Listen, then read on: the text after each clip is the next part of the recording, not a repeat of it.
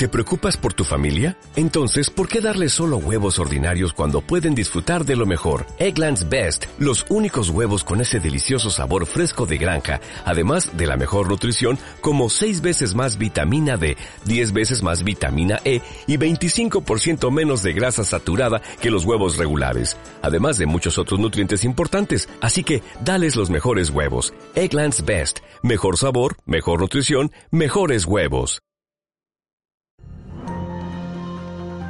Desayuno. 8 y 7 minutos de la mañana de este viernes 26 de marzo nos metemos ya de lleno en tiempo de, de, entrevista, en tiempo de desayuno de la noche al día, para hablar de esos asuntos que marcan la actualidad. Y hoy hemos invitado a compartir ese tiempo, este tiempo de radio, ese, ese café, a la directora general de, Energía del Gobierno de Canarias, Rosana Melián, porque el presidente del Gobierno, Ángel Víctor Torres, anunciaba esta misma semana en la primera jornada, lo recordarán sobre el estado del debate de la nacionalidad, que Canarias va a usar parte de los fondos europeos de recuperación y resiliencia para que las cubiertas de todos los edificios públicos tengan placas fotovoltaicas captadoras de, de energía solar. Señora Melián, muy buenos días. Gracias por haber aceptado la invitación, por haber venido a la radio. Buenos días, gracias a ustedes por la invitación. Decía el presidente que Canarias tiene un potencial enorme para ser un ejemplo mundial de, sostenibilidad. ¿Por qué no lo somos? Bueno, efectivamente, Canarias reúne las condiciones óptimas en cuestiones de, de, condiciones climáticas, de sol y de viento principalmente. Por lo tanto, tenemos todo el potencial para poder llegar a ser lo que anunció ya el presidente. En relación a lo que comentabas antes, de los techos solares, eh, mm, la idea de utilizar los fondos de recuperación, queremos dar comienzo con la acción ejemplarizante de la Administración Pública. Y en ese sentido, pues han estudiado ya en el marco del Plan de Transición Energética, que es el documento de planificación que estamos estudiando o estamos elaborando desde la Dirección General de Energía, tres estrategias. Una de ellas es la estrategia de autoconsumo solar fotovoltaico. Hemos radiografiado todas las cubiertas de Canarias para analizar el potencial que tenemos de eh, hacer un despliegue de nuestros techos solares con dos supuestos diferentes. Uno, digamos que pudiéramos poner el máximo posible y otro limitando los vertidos al 10% para que la energía eh, no se perdiera más allá de ese 10%. Eh, todo esto lo hemos hecho para diferentes usos, entre ellos pues el, uso de las administraciones públicas. Por lo tanto, tenemos todas las referencias catastrales de todos los municipios de toda Canarias radiografiadas con ese potencial, con distintos escenarios, incluso con almacenamiento, para luego evaluar cuál de, esas, eh, de esos escenarios se va a llevar a cabo en cada una de esas cubiertas. Esa información se ha compartido con, con, todos y cada uno de los cabildos y además se ha compartido, porque se ha hecho un estudio específico para cada isla, y se ha compartido con la FECAM. O sea, eh, ahora mismo cada municipio puede saber el potencial de cubiertas en sus edificios que tiene para instalar esas placas fotovoltaicas. Y por ahí es por donde vamos a dar comienzo, por la acción ejemplarizante de la Administración Pública. Vamos a ir poco a poco desgranando esos temas, esas reuniones con los cabildos, esas reuniones con, con los ayuntamientos. Eh, su trabajo no es un trabajo eh, cualquiera y habrá mucha gente que se pregunte, ¿qué hace una directora general de energía en su día a día?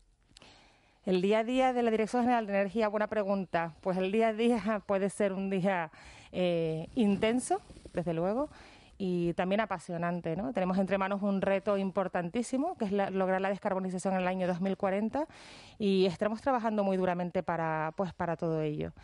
Em, en ese sentido, eh, les puedo comentar pues las acciones llevadas a cabo. El... ¿Esa meta es posible, la descarbonización en, en 2040? Bueno, es un reto, eh, el, reto que se marca España, el Estado español, es la descarbonización en 2050. Nosotros queremos adelantarnos cinco años, eh, cinco años, perdón, diez años respecto a esa meta. Es un reto difícil, pero no imposible. Y desde luego los fondos de recuperación nos van a brindar una oportunidad para acelerar esa transición e intentar pues conseguir ese objetivo. Nosotros vamos a poner todos los medios para para lograrlo. Para ello, como decía antes, pues ya se, está elaborando el, el, plan de transición energética. No tenemos planificación desde el año 2006 con el plan, plan energético de Canarias, que su horizonte temporal fue hasta 2015. Eh, estamos ahora mismo sin ese marco de la planificación. Por lo tanto, lo primero es marcar los objetivos para lograr esa descarbonización en 2040 y en ello es lo, principal que estamos trabajando. O sea, estamos eh, desarrollando pues esas estrategias que van a dar fruto y van a alimentar ese futuro plan de transición energético. La estrategia de autoconsumo solar fotovoltaico que ya comenté antes junto con el almacenamiento. Importantísimo también la estrategia del vehículo eléctrico. Eh, el transporte supone eh, más del 70 o el 75% de las emisiones de gases de efecto invernadero y por tanto tenemos que, trabaja en el sector del transporte. Para eso es la, la estrategia del vehículo eléctrico. Pero tenemos Canarias, Canarias tiene, perdone que le interrumpa, señora Melián, eh, uno de los parques automovilísticos más viejos de todo el Estado. Eso no ayuda, ¿no? Eh, efectivamente, eh, ahora mismo tenemos una flota de un millón setecientos, más, un, más de un millón setecientos mil vehículos y la mayor parte de motores de combustión interna y solo 3.000 en la actualidad, a cierre de creo que 2019, son eh, de vehículos eléctricos o, gas. Entonces, bueno, eh, la tarea que nos queda por delante es muy importante. Nos hemos marcado una, una cifra de tener un 24% de esa flota a 2030 y el 100% a 2040. En ese 100%, también eh, hemos estudiado en función de la, de la, evolución demográfica, de la evolución del PIB y de la, del, aumento de la, del aumento de la demanda, porque la electrificación de todo, de todo ese parque eh, de vehículos eléctricos eh, producirá un incremento en la demanda de energía un incremento de la demanda de energía que tendremos que ver incluso pues como una ventaja si, si somos capaces de gestionar esa energía. Es decir, que cuando, sobre todo en la, en la, en la energía eh, a nivel de, consumo, a nivel de usuario, em, que no sea el, el, propio propietario el que decide cuándo o no conectarse, sino que eh, en el momento de aparcarse, conectar a la red y fuera el operador del sistema el que decidiera cuándo eh, cargar o no la batería en función de la carga de la batería y las necesidades que tenga el sistema. De esta forma se aplanaría la curva de la demanda. Eh, la estrategia de vehículo eléctrico tiene que ir acompañada de la estrategia de gestión de la demanda y redes digitales, que es otra que vamos a contratar este año. Y luego tenemos también contratada ya contratada en fase de elaboración la estrategia de generación convencional, tenemos que abandonar los combustibles fósiles, tenemos que hacerlo de forma progresiva, tenemos sistemas eléctricos aislados y es necesario seguir teniendo un parque de generación que nos dé esa estabilidad de la red a medida y a medida que se vayan incorporando las energías renovables, ir disminuyendo ese parque progresivamente en principio con grupos más flexibles y apostando por una por una por un combustible como el hidrógeno que ya está aquí para esa transición y la estrategia de, la, de las energías marinas. También la tenemos contratada y está en fase de desarrollo. Estamos haciendo una zonificación, estamos estudiando el potencial que hay en cada zona en Canarias y queremos ser esa punta de lanza para, para el Estado español para el despliegue de la, de la eólica marina en Canarias. En Canarias nuestro terreno es escaso y tenemos todo un mar. Está la tecnología que ya existe, la eólica flotante, porque aquí la plataforma es bastante profunda, a diferencia de otros países nórdicos donde la plataforma es diferente. Y mm, tenemos las condiciones en, coste también está ya situado como para hacer una subasta y poder ya eh, eh, permitir este despliegue. Por lo tanto, ahí tenemos que hacer una apuesta clara por, por la eólica marina. Y, y, luego eso junto con la estrategia de la hoja de la, de, de la, eh, del hidrógeno, más la estrategia que comenté antes de la demanda, de la gestión de la demanda, eh, tendríamos pues todo el, el digamos los documentos eh, que, darían soporte a ese futuro plan de transición energético. También comentar que tenemos una hoja de ruta de la geotermia eh, los fondos de recuperación también van a brindar una oportunidad para, por fin... ¿En qué se eh, van a emplear el dinero que, que viene de Europa, estos fondos Next Generation que a los que se refería el otro día el consejero? Pues mira, los fondos de Next, Estamos hablando de 460 millones de euros. Sí, e incluso, incluso algo más, te comento eh, un poquito más detallado. Ya tenemos confirmado por parte del, del Ministerio, las distintas reuniones sectoriales que hemos tenido, eh, tres actuaciones que van a sacar ellos, eh, que van a elaborar directamente desde el Ministerio y a la, y a la comunidad autónoma le va a corresponder pues una parte concreta. Por un lado tenemos la, el autoconsumo en el sector servicios e industrial consistente en unos 6 millones y medio, es lo que les corresponde a Canarias. Tenemos eh, el MOVES 3, que es la movilidad eléctrica. Eh, otro de movilidad eléctrica como el que tenemos lanzado actualmente, ya consistente en 18,6 millones más 18,6 millones más. Y tenemos eh, eficiencia energética y energías renovables para municipios de menos de 5.000 habitantes. Todo esto suman ya eh, unos 44 millones de euros. Y aparte tenemos un subplan específico solo para Canarias y Baleares de 700 millones de euros, solo para Canarias y Baleares. Y a Canarias le corresponden dos tercios de ese plan, es decir, 467 millones de euros. ¿Dónde queremos? Lo que, lo que comentábamos al principio. Primero, despliegue de techos solares en las administraciones públicas, que además con el ahorro que obtengamos en, esa, en ese despliegue, a su vez eh, dar ayudas al sector privado. Por lo tanto, tenemos un doble efecto sobre, sobre esos mismos fondos.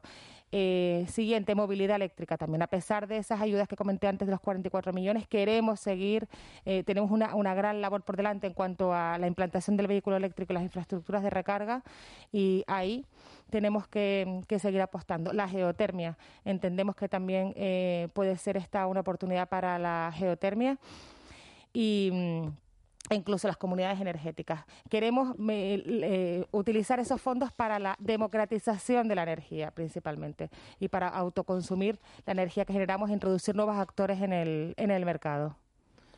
Eh, señor Millán, ha hablado usted de muchas cosas en, poco tiempo, ¿no? Eh, ha hablado de la movilidad eléctrica, por ejemplo, ¿no? Tengo algunas preguntas sobre, sobre, esta cuestión, pero sobre esta en particular. Eh, podemos poner muchas electrolineras y muchos enchufes, por decirlo de una manera, para, para, para los coches eléctricos, pero esa energía que abastece esos coches, esos coches eléctricos hoy por hoy viene de las centrales de, Endesa, que queman que queman gasoil, ¿no? Con lo cual no estamos ante un engaño, ¿no? Hay que avanzar en, en, generación renovable para poder decir que estamos en una electrificación saludable. Porque desde el momento, pues, bueno, pues un coche que es eléctrico, pero que es movido por, en el fondo, por energía derivada de combustibles fósiles, pues estamos yendo al mismo origen. Pues efectivamente, eh, no tiene sentido la implantación del vehículo eléctrico sin que esto vaya acompañado de las energías eh, renovables y del despliegue de renovables. Nosotros tenemos políticas de fomento de energías renovables y en ese sentido, pues hemos desarrollado este año y tenemos ya eh, distintas líneas de actuación. Eh, que si quieres te las puedo comentar un poquito más en detalle, las líneas de actuación que tenemos lanzadas ahora mismo. Pero efectivamente, o sea, el vehículo eléctrico tiene que ir acompañado de energías renovables, no tiene sentido que sea de otra forma. Y eso va a producir un incremento de, la, demanda que habrá que gestionar convenientemente con el operador del sistema. Usted ha hablado mucho de futuro, ¿no? de objetivos 2040, pero en generación renovable, a día de hoy, en Canarias, comparado con otras comunidades autónomas, ¿cómo estamos? Teniendo en cuenta que parece que las condiciones objetivas que tenemos son mejores. Pues efectivamente, el, porcentaje de penetración de renovables a día de hoy en Canarias es un 17,5% a cierre de 2020 frente a un 30 y algo por ciento que puede haber en la península. Por lo tanto, estamos, eh, digamos, por detrás ¿no? de los objetivos marcados en el Plan Nacional Integrado de Energía y Clima. Pero, lógicamente, la, la situación que tenemos en Canarias de sectores frágiles, independientes y más vulnerables no tiene nada que ver con la península, donde los sistemas están interconectados entre sí. Por lo tanto, para nosotros es una labor pues más difícil eh, todavía lograr esos, esos objetivos. Pero las condiciones objetivas son mejores. Efectivamente, las, las, digo, pues, bueno, no vamos a compararnos con nadie, pero en fin, sol, viento. No, no, las condiciones aquí son óptimas y por ello tenemos que hacer ese despliegue que estamos hablando. De hecho, este año hemos sacado eh, de forma conjunta con el IDAE una convocatoria importantísima, eh, Solcan se llama, que eh, viene a poner en el, en el mercado más de 150 megavatios de 20 millones de euros, que esto hace una, una movilización de unos 125 millones de euros y ya estamos con los datos preliminares y esto va a ser pues lo que se va a montar de aquí a 2022, tenemos previsto, y hemos también también sacado, diseñado con ellos una convocatoria, porque esto al final se ha hecho de forma conjunta, eh, EOLCAN 2, que viene a movilizar pues también esos 160 megavatios más, que son 54 millones de euros, y la movilización de la inversión que supone son 137 millones de euros. O sea, 262 millones de euros se van a movilizar con la intención de meter más de 300, más de 300 megavatios en el sistema, por lo de aquí a 2022, porque es la fecha límite que tienen estas instalaciones fotovoltaicas y eólicas para construirse. Eh, buenos días, señora Melián. En Gran Canaria hay un proyecto estrella respecto a esto de lo que estamos hablando, que es el proyecto de la central hidroeléctrica de Chira Soria. A este proyecto estrella le tiene una plataforma ciudadana que se opone rotundamente ¿no? a, su, a su desarrollo por varias alegan varios argumentos uno de ellos es que eh, utiliza eh, la, la tecnología que va a utilizar está ya obsoleta pues yo quisiera eh, la opinión de, del gobierno ¿no? a este respecto a este respecto a esta crítica Bueno, eh, para desde el punto de vista energético, pura y exclusivamente, eh, consideramos eh, Chirasoria, así como cualquier otro almacenamiento, como una estructura esencial para avanzar en la descarbonización hacia el 2040. Necesitamos eh, sistemas que nos permitan la integración de los renovables y desde luego Chirasoria lo es. No solo lo es, sino que además ahora la estrategia de almacenamiento energético ya eh, los resultados avalan que tiene que haber allí o, que debería haber allí un hidrobombeo y, e incluso en Tenerife tendría que haber, que haber, que haber otro. Así como en otras islas igual la solución pasa más por, por ejemplo en el caso de Fuerteventura Lanzarote, por, por un almacenamiento con, con hidrógeno. Eh, aquí en las islas eh, capitalinas eh, se, apuesta más por un hidrobombeo, entre otras cosas, porque al final las baterías y el resto de tecnologías van a hacer falta, porque va a hacer falta mucho para conseguir el reto que tenemos entre manos. Entonces, eh, para nosotros, desde luego, es una infraestructura eh, pues esencial y que tendría que estar eh, realizada pues lo antes posible para poder avanzar, para poder avanzar. Eso va a suponer además un coste para el sistema y va a situar a Canarias en la vanguardia. Yo lo de la tecnología obsoleta, pues no sé exactamente, no encuentro argumentos en contra. Chirasoria cuenta con una tecnología vanguardista y va a situar a vanguardia en esa, a Canarias en esa vanguardia de la tecnología de los hidrobombeos. ¿Ha dicho, ¿Ha dicho, otro proyecto gemelo en, Tenerife? Bueno, proyecto o similar, sí. Sí, la idea, la idea sería buscar una. De hecho, ya hay mm, diferentes saltos hidrológicos localizados y la idea sería hacer otro proyecto similar en Tenerife de similares características, pues 200 megavatios y unos más de 3.600 eh, eh, megavatios hora que tiene de capacidad de almacenamiento. Que aquí lo importante es la capacidad de almacenamiento al final que tiene, ¿no? que es muy importante, que no se consigue con otra tecnología actualmente. Ya que estamos hablando de energía hidroeléctrica, ese un poco. ¿Dónde? Bueno, pues hay distintas localizaciones y evidentemente pues ahora estamos en fase de análisis y estamos valorando pues distintas ubicaciones, como bien sabes, pues hay dos ubicaciones, digamos, estrellas y desde el punto de vista energético nada más, por ahí exclusivamente pues la, la situación idónea en todo caso sería la, la, la de la de Wimar, como los agujeros están hechos ya, por eso es una manera, vamos a decirlo irónicamente, ¿no? Bueno, yo, yo te la iba a enfocar más desde el punto de vista de que ya existe el corredor energético y sería más fácilmente eh, evacuar eh, la energía que se produzca pues por esa zona por ahí. Pero eso no significa, no hay nada decidido. Esta red eléctrica está estudiando eh, las distintas ubicaciones y, bueno, pues eso, esas soluciones se presentarán en el momento que se, que se estime oportuno. ¿Por qué en islas como el Hierro, donde la, donde la generación de, energía se está haciendo por momentos de forma sostenible al 100%, no se acaba reflejando esa reducción de la factura eléctrica? Bueno, pues eh, en, realidad me imagino que sí que se tiene que revertir de alguna forma en la, en la, en la factura eléctrica. Lo que pasa que eh, eso eh, tiene un, un, efecto más un poquito más a largo plazo, ¿no? Ahora mismo el hierro tiene una penetración de renovables, de hecho este año bajó de un 40 y algo por ciento, estaban en un 50 y algo hasta hasta hace poquito y todavía les queda. ¿Bajó por qué? Para ¿Por qué bajó? Bajó la penetración, bueno, en general la demanda bajó en toda Canarias más de un 10%. Ah, eh, casualmente la isla del Hierro es la única isla en la que subió pero el porcentaje de renovables pues bajó, porque al final las renovables no son mm, recursos gestionables y, bueno, pues dependerá del, del, sol y del viento para, para ello. ¿Qué tipo, ¿Qué tipo de ayudas hay ahora mismo para los ciudadanos que quieran, eh, que a los que nos llega esa conciencia verde, queramos poner placas en casa, queramos tener un vehículo eléctrico? ¿Qué ayudas y dónde eh, podemos conocer esas ayudas? ¿Qué podemos hacer? Pues mira, actualmente hay cinco líneas lanzadas por parte de la Dirección General de Energía. Te cuento, primeramente nuestro programa operativo de Canarias. Se han sacado eh, 8 millones de euros en tres líneas principales o en tres, en tres sectores principales, administraciones públicas, empresas y residencial. Y son eh, ayudas para la eficiencia energética, es decir, reducir el consumo, bien sea cambiando luminarias o cualquier otro tipo de acción. Y energías renovables, principalmente se han ido pues por la fotovoltaica.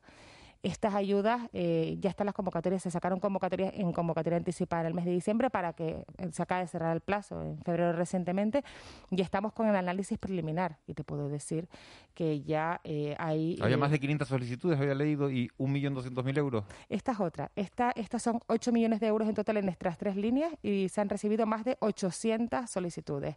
Y el importe total de la subvención solicitada supera los 20 millones de euros. Nosotros vamos a dar en principio 8. Por lo tanto, aquí hay una demanda muy importante, muy, muy importante. Y luego tenemos la, que tú acabas de comentar, que es la de autoconsumo solar en el sector residencial. Esta es nuestra convocatoria estrella. Y digo convocatoria estrella porque aunque la dotación sea menor, que es 1.200.000 euros, es una convocatoria para la vivienda habitual, para llegar a donde la línea residencial de, los, de las subvenciones anteriores no llega. Es decir, la otra, la del, la del FEDER, la del Programa Operativo de Canarias, la línea residencial, es para inversiones superiores a 12.000 euros y esta abarcaría el, el intervalo inferior. Es decir, tiene ese carácter más social para que cada uno tenga la oportunidad de poner las placas solares en su casa. En esta hay tres actuaciones que eh, la, en, la de autoconsumo solar fotovoltaico. Instalaciones solar térmicas, es decir, para agua caliente sanitaria, también era una reclamación del sector, pues de la fontanería, el que volviéramos a apostar por esta tecnología, a pesar de que a pesar de que no ha evolucionado tanto como la fotovoltaica, hay gente, hombre, tiene un coste menor, y quisimos introducir una partida pues para dar la oportunidad a poder eh, permitir que se siguieran implantando este tipo de... ¿Cuánto se tarda en amortizar una, una inversión de ese tipo en, la disminución del recibo de la luz? Es decir, yo estoy viviendo en casa, una familia, una pareja con dos hijos y decido eh, poner placas fotovoltaicas para ahorrar en la, en la factura de la luz. ¿Cuánto me gasto y cuánto tardo en amortizar eso en lo que se produce la reducción de la, de la factura? Pues dependerá de, primero de los condicionantes de la instalación, porque hacer a, veces estas afirmaciones así sin más, dependerá luego si tienes subvención o no, dependerá si has metido, baterías o no has metido baterías, pero bueno, en líneas generales, eh, unos 5 o 6 años y con una subvención pues puede ser pues el tiempo de amortización pues muchísimo menor. 5 o 6 años en recuperar la... Más o menos más o menos con una subvención, pues los plazos se, se acortan lógicamente. Más o menos en nivel en, en una vivienda donde además eh, pues muchas veces durante el día no estás consumiendo la energía que produces. Esa producción instantánea, si no estás en la vivienda, no la consumes. ¿Y la inversión en las placas cuánto es? Es ah, decir, ¿cuánto, ¿cuánto me costaría hacer eso? Después lo recupero en seis años, pero ¿cuánto me costaría hacerla? Pues no lo sé, más o menos podríamos calcular unos 3 kilovatios, unos 5.000 euros, por decirte, por decirte una cifra. Pues pero por tener, Es por no tener una idea, directora. Sí, bueno, más o menos. Eh, creo que ya se ha referido un, poco a esto que le voy a preguntar, pero me gustaría insistirle en, en la posibilidad de que Canarias, ya que tenemos eh, tanta materia prima, ¿no? Porque tenemos, lo que usted lo ha dicho, ¿no? Tenemos sol, tenemos viento, tenemos mar, tenemos eh, calor en, en, las entrañas de, de, las islas. Eh, puede también ser exportadora, exportadora de no de energía, pero sí de ideas, sí de, sí de novedades técnicas, sí de, de, de este tipo de cosas, ¿no? Por supuesto, por supuesto que sí, eh, como plataforma de conocimiento. De hecho, tenemos a, tenemos a Plocan en la, eh, eh, para la eólica marina, que de hecho el único aerogenerador que hay montado en toda España está montado allí. O sea, somos un referente a nivel del Estado español para para el montaje de eólicas marinas. Tenemos también el Instituto Tecnológico de Canarias, el Instituto eh, Tecnológico de Energías Renovables de Tenerife. Yo creo que tenemos varias instituciones que están desarrollando proyectos de I+.D. en hidrógeno, en, eólica marina, en distintos eh, biocombustibles, en, experimentando en, granjas agrícolas o en, o en instalaciones forestales para eh, la generación de biogás. O sea, por supuesto que Canarias puede ser un referente y, para algunas cosas ya lo es. ¿Y en en qué lo es? Lo es pues lo que acabo de decir, por ejemplo, en la eólica marina, ¿no? En el sentido de la plataforma eh, oceánica. en, la isla de Tenerife hay voces destacadas, ¿no? Que siguen defendiendo un poco la, la, implantación del gas eh, para su utilización para generar energía con los ciclos combinados, sustituyendo el gasoil.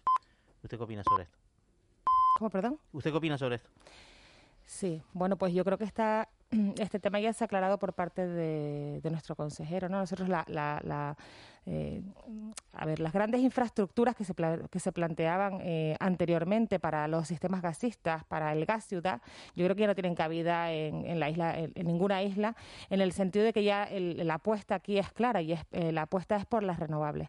En el sentido de la generación de, electricidad, para nosotros la, apuesta aquí tiene que ser por el hidrógeno verde.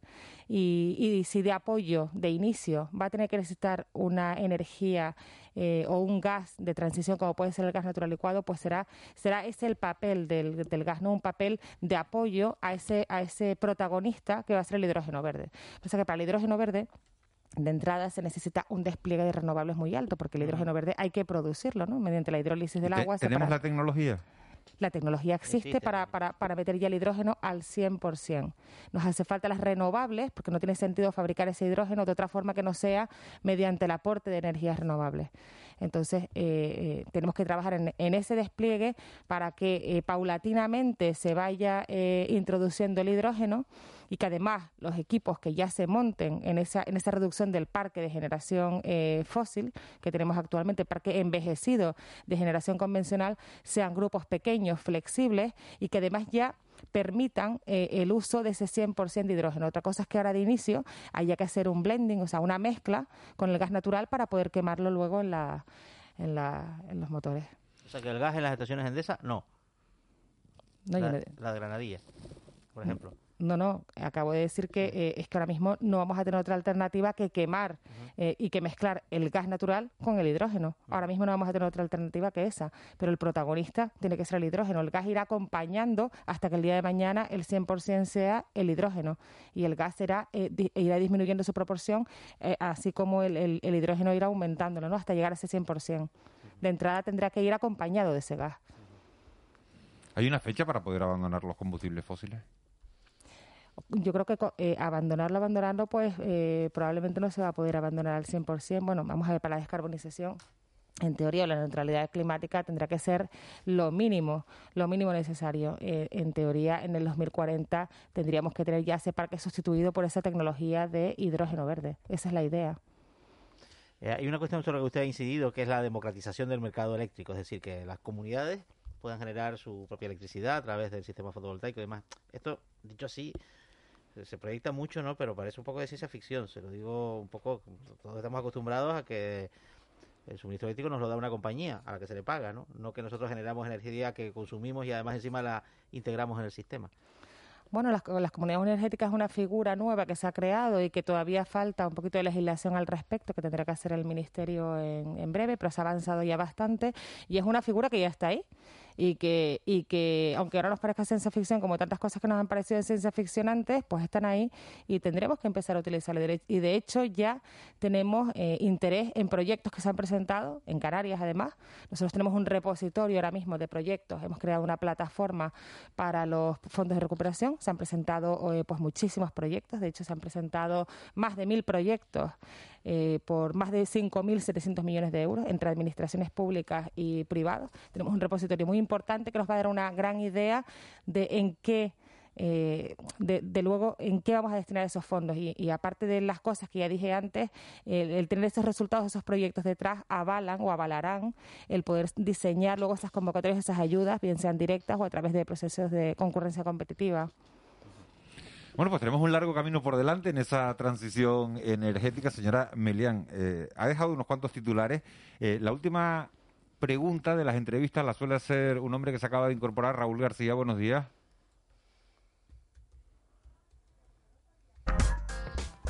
Raúl. Ahora, ahora se me oye. Sí, sí, sí. ¿Tenías, algún, ¿tenías algún problema? Siempre tienes algún problema. ¿eh? Siempre tengo algún problema. Cuando te cuente los míos de verdad, la que no escuchaba nada. Buenos días, Miguel. ¿Has seguido la entrevista con Rosana Melián? Estaba interesadísimo porque además la noto, como diría el abuelo, buenos días. buenos días. Rosana, buenos días. Buenos días. Buenos días, Raúl. Eh, buenos días. La, he notado energética, ¿eh? O sea, tiene mucha de energía. Ha venido, con una energía, yo no sé qué, ah, desayunan los directores generales de energía. No, nos queda más remedio que tener energía, desde luego. No sé si hay una medición previa de ver cómo estás de energía tú. Vale, puedes pasar esta línea, con lo cual ya puedes entrar en, energía. Eh, hoy casi que voy a hacer una cosa. O sea, ha sido muy difícil conseguir anécdotas de usted, conseguir, pues no sé, algún... Está usted muy hermética. No sé si teme algo o, que a partir de aquí su vida cambie una, luego de una pregunta o algo, o no. Le, lanzo la, pregunta directamente. ¿Por qué se esconde tanto? ¿Por qué es tan hermética? Bueno, pues mira, te voy a ser sincera totalmente. Me estoy estrenando hoy aquí en los estudios. No he venido. ¿En serio? Sí, sí, sí. No vengo de... En mi vida anterior no he tenido experiencia con los, con los medios y sí que he hecho intervenciones en, en radio, pero nunca aquí en el estudio, en el, en el quirófano, como. como ¿Esta es su primera vez entonces? Esta es primera vez aquí presencial. ¿Ya que no duele? No duele tanto, no, duele, tanto, me han tratado bien, no me puedo quejar. Vamos a hacer una cosa, mire, le vamos a regalar esta canción que sé que le encanta a este grupo, a usted, o sea, esto, es Coldplay, ¿vale? Para que usted se vaya con una sensación positiva, porque los nervios previos al final los ha llevado bien, ¿eh, Miguel? O sea, me preguntan sí, sí, a mí... que no, no, sabía yo que era la primera vez. Yo, mm, me lo dijeron y digo, no me lo puedo creer porque la veo con una soltura y una cosa de esta, entonces para rematar ya todo esto con un poquito de Coldplay, es viernes, luego la Semana Santa, buenas vibras, buenas energías, yo creo que está todo contado, o sea que Miguel, ahí te dejo para darle las gracias y, hasta la próxima que será... Pues otra vez. Muchísimas gracias. Darle las gracias doblemente porque haya sido la, la primera vez de manera. Bonito, le quedó bonito a Rosana, estaba viendo por la radio y yo digo, parece que fuera la del tiempo de la radio, la contó bonito. Un beso le mando y enhorabuena para que venga todos los días si quiere. Me gustó, me gustó. Me gustó. Ah, bueno, sí, sí, sí, ahí la primera vez se puede. Tiene, tiene abiertas la, la puerta. Vendré encantada. Las puertas de esta casa para, para que venga cuando quiera. Rosana Melian, directora general de, de Energía del Gobierno de Canarias. Muchísimas gracias por haber venido a la radio que haya sido la, la, primera vez que venga, que venga muchas más. Mucha suerte. Muchísimas gracias. 8 y 36. Nos metemos en tiempo de tertulia, en tiempo de mentidero. Oh, oh, oh, ¿Necesitas ayuda? En O'Reilly Auto Parts te ayudamos. ¿Necesitas algún consejo? Te aconsejamos. Nuestros profesionales en autopartes están siempre disponibles para ayudarte a encontrar lo que necesites. Excelente servicio al cliente es solo una de las ventajas que ofrece O'Reilly Auto Parts. Los profesionales en autopartes. Oh, oh,